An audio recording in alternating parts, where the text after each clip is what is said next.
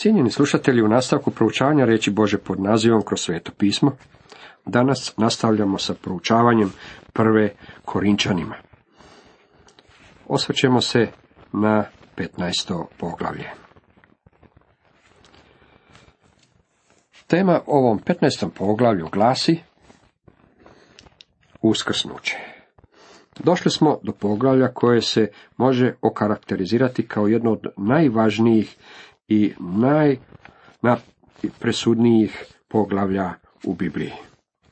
Ako biste odabrali deset najvećih poglavlja u Bibliji, što su ljudi radili od početka kršćanskog doba, vidjet ćete da je prva Korinčanima 15. poglavlje na vašem popisu i da se našla na praktički svim popisima ikad sastavljenima. To je poglavlje toliko važno, ono je tako važno da odgovara na prvu rezu crkve, a to je negiranje tjelesnog uskrsnuća gospodina Isusa Krista. U ovome poglavlju Pavao dolazi do treće velike duhovne teme. Sjetit ćete se da se prvo bavio tjelesnostima, bavio se onim temama koje su se činile važne korinčanima, a još uvijek su, čini se tako važne i nama danas. Zatim se Pavao okrenuo od tjelesnosti k duhovnim temama, kako je divno znati da svaki vjernik ima dar svetog duha. Ja ne znam za ništa uzbuđujuće od činjenice da je Bog vama i meni dao dar kako bismo mogli funkcionirati na ovome svijetu i da moramo biti partneri s Isom Kristom u izuzetnom poslu objavljivanja njega svijetu. Zatim Pavao prelazi na veliko ljubavno poglavlje. Svi darovi trebaju se upotrebljavati u ljubavi, a ljubav je rod svetog duha. To nije nešto što mi možemo izraditi svojim snagama. To nam je dano kao poklon. U životu svakog vjernika moramo vidjeti ljubav, taj rod duha više od svega. Sada smo došli do treće velike duhovne teme, a to je činjenica uskrsnuća Isusa Krista, kao i tema našeg vlastitog uskrsnuća. Slava kršćanske vjere je u tome što ona ne vidi život da završava u smrti. Ovaj život nije sve što postoji. Kršćanska vjera uvijek gleda dalje od zalaska sunca u njegov ponovni izlazak. Ona gleda daleku budućnost, a kakvu samo nadu nudi. To je još jedan čimbenik koji daje značenje i svrhu ovome životu. Ja očekujem da ću živjeti jednu vječnost. Nimalo mi se ne žuri stići onamo i želim ostati ovdje koliko god dugo mogu, jer mislim da je ovo mjesto službe. Mislim da je ovo mjesto priprave. Mislim da se nagrade određuju prema onome što učinimo ovdje na zemlji, a ja želim nabacati nekoliko utega na moju stranu tezulje. To je razlog zbog kojeg želim ostati ovdje na zemlji i služiti Bogu tako dugo koliko će mi On dozvoliti da ostanem. Običavali smo pjevati ovu pjesmu. Hoće li u mojoj kruni biti neka zvijezda? Ne čujem da se ta pjesma pjeva u današnje vrijeme. Zašto? Pa to je zbog toga što se ljudi trude biti zvijezde ovdje dolje na zemlji. Dragi prijatelji, kad bismo barem stekli veličanstveni pogled kojeg svakom vjerniku daje uskrsnuće gospodina Isusa Krista.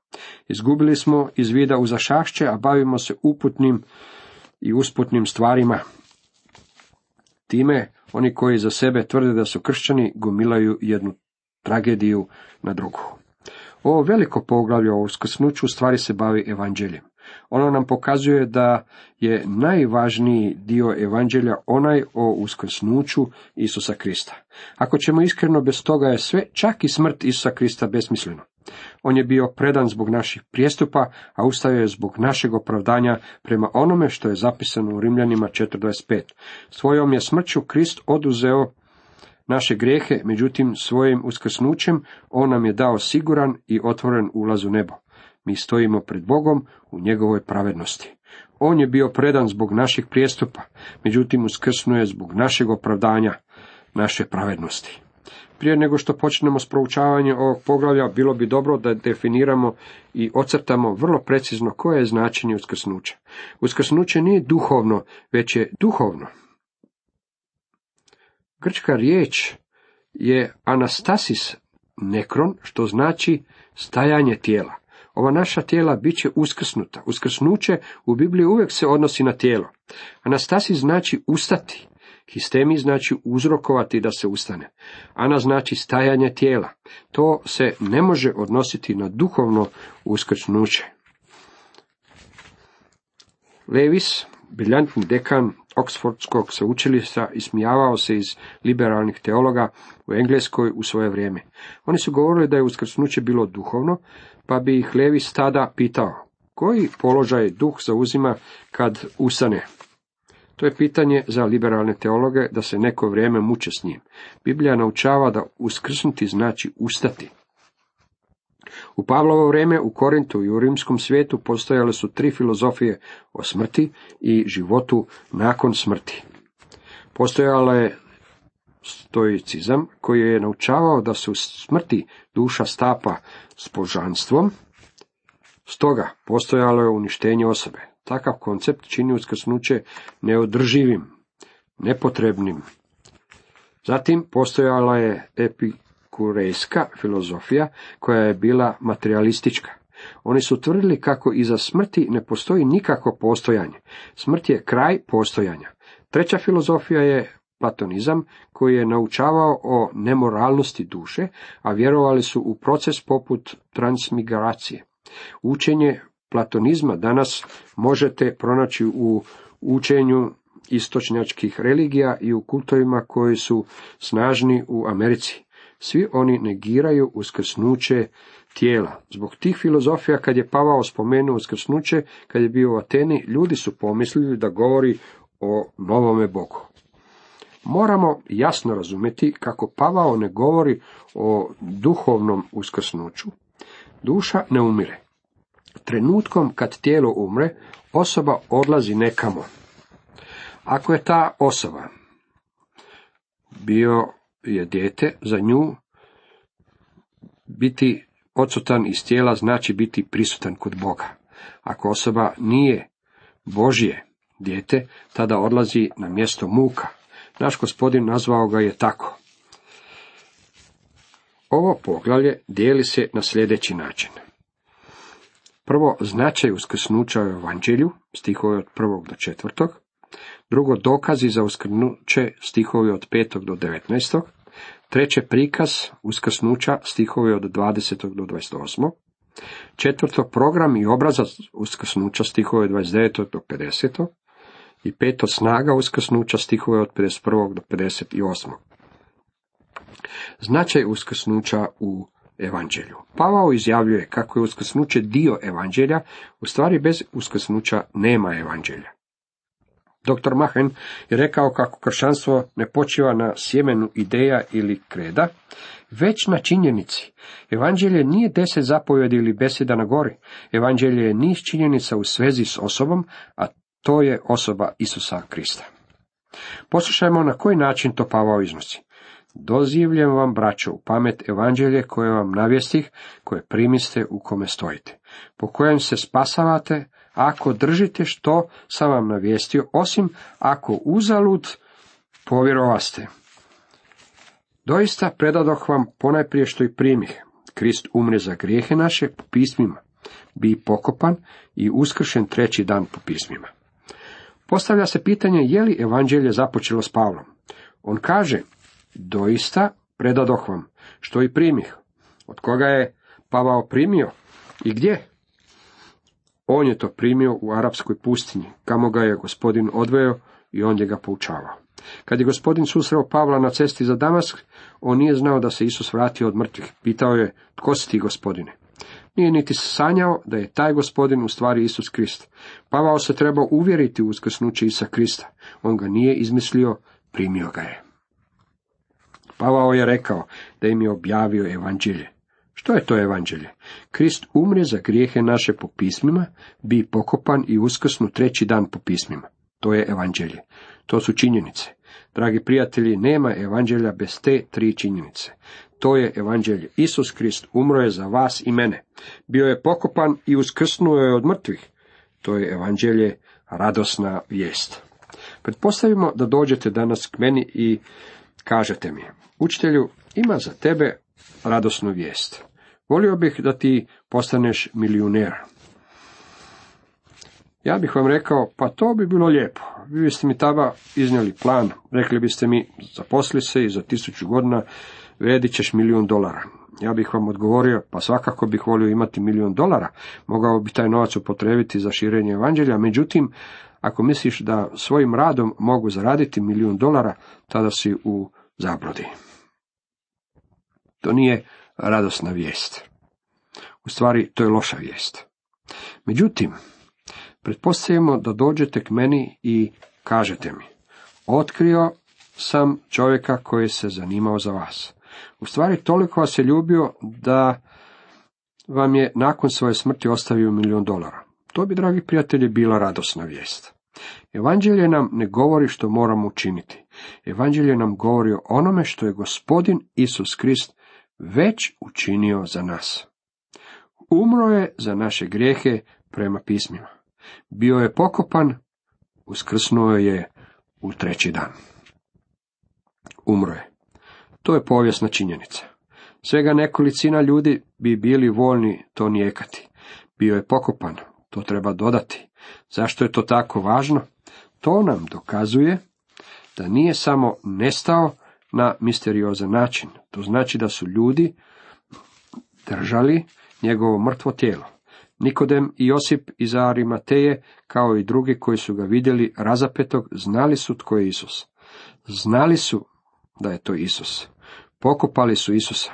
To je vrlo važno. Time nam je potvrđena njegova smrt. Prema pismima uskrsnuje na treći dan. Uskrsnuće je dio evanđelje. Grob je bio prazan. To je dokaz. Evanđelje je da je Isus umro, bio pokopan i uskrsnuo od mrtvih. To je prvi dokaz. Postoji drugi dokaz uskrsnuća, a to je iskustvo Korinčana. Poslušajmo još jednom o čemu se radi.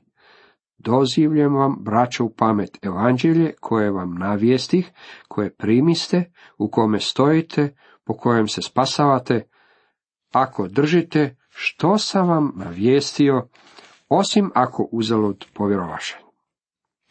Osim ako uzalud povjerovaste, drugim riječima, osim ako se nije radilo o uzaludnoj vjeri, ispraznoj, praznoj.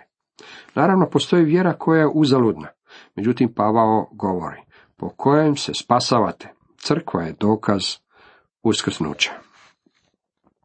U Jeruzalemu ili njegovoj okolici postojalo je jedanaest obeshrabrenih muževa. Bili su spremni vratiti se ribarenju. Već su prošli kroz dovoljno nevolja. Ako Isus bio mrtav, nisu željeli da njegovo tijelo iziđe iz groba. Željeli su da ostane u grobu. Oni ne bi slamali rimski pečat i suočavali se s rimskom stražom kako bi ukrali tijelo, što bi donijelo još više nevolja. Što se dogodilo zatim? Došla im je riječ da je Isus Krist uskrsnuo od mrtvih. Ta je činjenica preobrazila te ljude. Ta je revolucionarna činjenica dovela do postojanja crkve. Tijekom posljednjih 19 stoljeća postojalo je na milijune ljudi koji su tvrdili da je Isus Krist živ. Nije moguće objasniti postojanje crkve bez da uzmete u jednadžbu i uskrsnuće Isusa Krista. Ja sam spašen smrću i uskrsnućem Isusa Krista. Bez njegovog uskrsnuća ja ne bih imao evanđelje, ne bih imao živog Krista, ne bih imao spasitelja. Postojanje tijela sačinjenog od vjernika je drugi veliki dokaz za uskrsnuće. Postoji još jedan dokaz. Zapazite da piše kako je Isus umro za naše grehe. Prema pismima. I da je bio pokopan i da je uskrsnuo na treći dan prema pismima. Kojim pismima? Starozavjetnim pismima. Ja bih volio da sam mogao biti s apostolom Pavlom kad je stigao u Europu i otišao u Filipe, Solun, a onda dolje prema Ateni i Korintu. Mislim da je sa sobom nosio zavežljaj u kojem se nalazio stari zavjet. Pretpostavljam da kad je otišao u sinagogu i spomenuo smrt Isusa Krista, židovi bi mu na to rekli. Ali to se ne nalazi u našim pismima. Tada bi on otvorio knjigu postanka i rekao, volio bih vas podsjetiti na žrtvovanje Izaka i kako ga je Abraham primio natrag od mrtvih, bio je spreman ubiti dječaka. Bog nije poštedio svog vlastitog sina, već ga je predao za nas sve. Tada bi se okrenuo Mojsijevom sustavu, žrtvi, pet žrtava u Levitskom zakoniku i pokazao im kako su one slika Krista, k velikom danu okajanja i dva jarca koji su slika Kristove smrti i uskrsnuća. Također bi im spomenuo i Aronov štap koji je propupao u i Joninoj knjizi koja je slika uskrsnuća. Tada bi otvorio psalam 22. i psalam 16. Pokazao bi im što piše u Izaiji 25 i Izaiji 53. Istakao bi im da je on bio izranjavan zbog naših prijestupa i bio je bijen zbog naših grijeha. Svi smo mi kao ovce zalutali i svaki je svojim putem hodio, a gospodin je na njega svalio bezakonje na sviju. Tako im je Pavao mogao iz starozavjetnih pisama pokazati da je gospodin Isus trebao umreti i da je trebao uskrsnuti.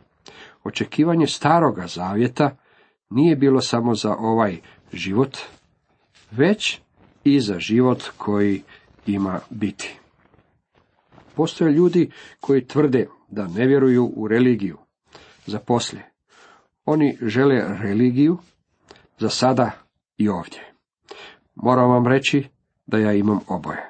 Religiju za sad i ovdje. Ako i religiju za poslije.